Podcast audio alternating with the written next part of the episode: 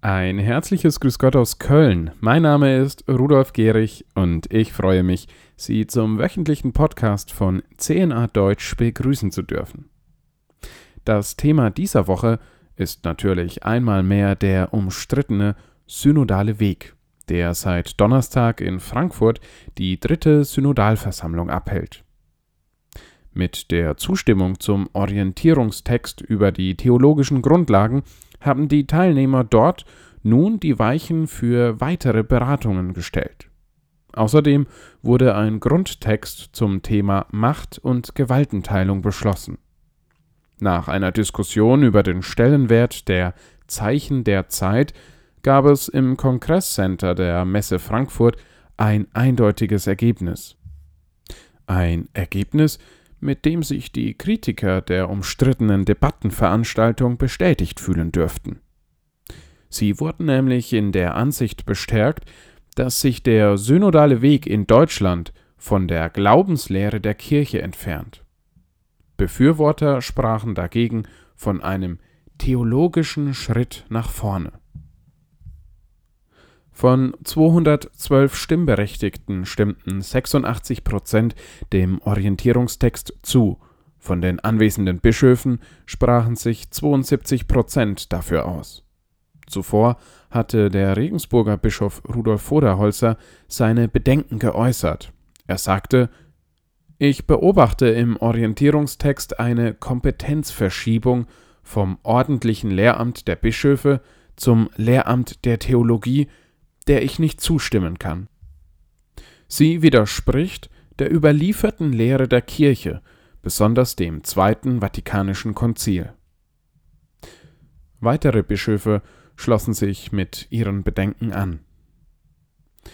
Eine der Teilnehmerinnen ist Dorothea Schmidt. In einem Beitrag für die katholische Wochenzeitung Die Tagespost zeigt sich die Journalistin äußerst alarmiert und bezeichnet den synodalen Weg gar als eine, Zitat, gottlose Veranstaltung. Wörtlich schreibt sie Ich vermisse jeglichen Bezug zu Christus, der unser Retter ist. Stattdessen scheint der synodale Weg selbst als Erlösung zu gelten. Manche sind so überzeugt davon, dass es ihnen nicht schnell genug gehen kann und dadurch Druck erzeugt wird. Die Debatten waren gespickt mit Werbeeinlagen von marktschreierischer Art. Stimmt für die Texte, ihr könnt nicht anders. Wenn ihr den Missbrauch eindämmen wollt, wenn ihr synodale Kirche sein wollt, wenn es euch ernst ist mit der Missbrauchsaufarbeitung. Zitat Ende. Zeitgleich mit der Eröffnung der Vollversammlung des Synodalen Weges hat auch die Initiative Neuer Anfang vor einer Kirchenspaltung aus Deutschland gewarnt. In einem Brief an die Bischöfe in Deutschland und auf allen Kontinenten beschreiben die Organisatoren einen Geist der Rebellion und des Verrats am Evangelium. Mit der Aktion unter dem Titel Sieben Fragen an die katholische Kirche in Deutschland zu Autonomie und Freiheit warnt die Initiative vor einem neuen Denkschema radikaler Selbstbestimmung, das ihrer Meinung nach die Kirche in Deutschland in ein Schisma zu führen droht. Die Initiative Neuer Anfang ist nach eigenen Angaben eine Vereinigung von Theologen, Philosophen und Anthropologen, die für radikale Reform der katholischen Kirche eintreten – aber im deutschen synodalen Weg keine Lösung sehen. An die internationalen Bischöfe appelliert der Brief, ihren Einfluss geltend zu machen, damit es nicht wieder zu einer Spaltung kommt. Wörtlich schreiben die Initiatoren Dass Papst Leo X.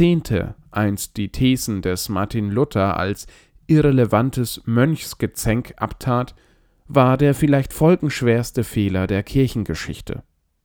Genau 500 Jahre später ist die römisch-katholische Kirche erneut im Begriff, eine theologische Debatte in einem nicht allzu fernen Land herunterzuspielen, zu ignorieren und für ein deutsches Problem zu halten. Die nächste Spaltung der Christenheit steht vor der Tür. Und sie wird wieder aus Deutschland kommen. Die Initiative Neuer Anfang hatte erst im Januar dem Papst ein eigenes Reformmanifest überreicht, das insgesamt 6000 Katholiken unterzeichnet hatten. Die Initiative wirft den Betreibern des synodalen Weges Missbrauch mit dem Missbrauch vor, also eine Instrumentalisierung der dringend notwendigen Missbrauchsdebatte, um eine andere Kirche herbeizuführen.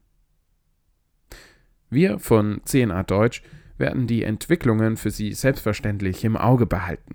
Schauen Sie doch regelmäßig auf unserer Nachrichtenseite vorbei. Dort finden Sie alle relevanten News aus Deutschland und der Weltkirche unter www.cnadeutsch.de. Ich wünsche Ihnen ein gesegnetes Wochenende. Machen Sie es gut und auf Wiederhören. Ihr Rudolf Gehrig.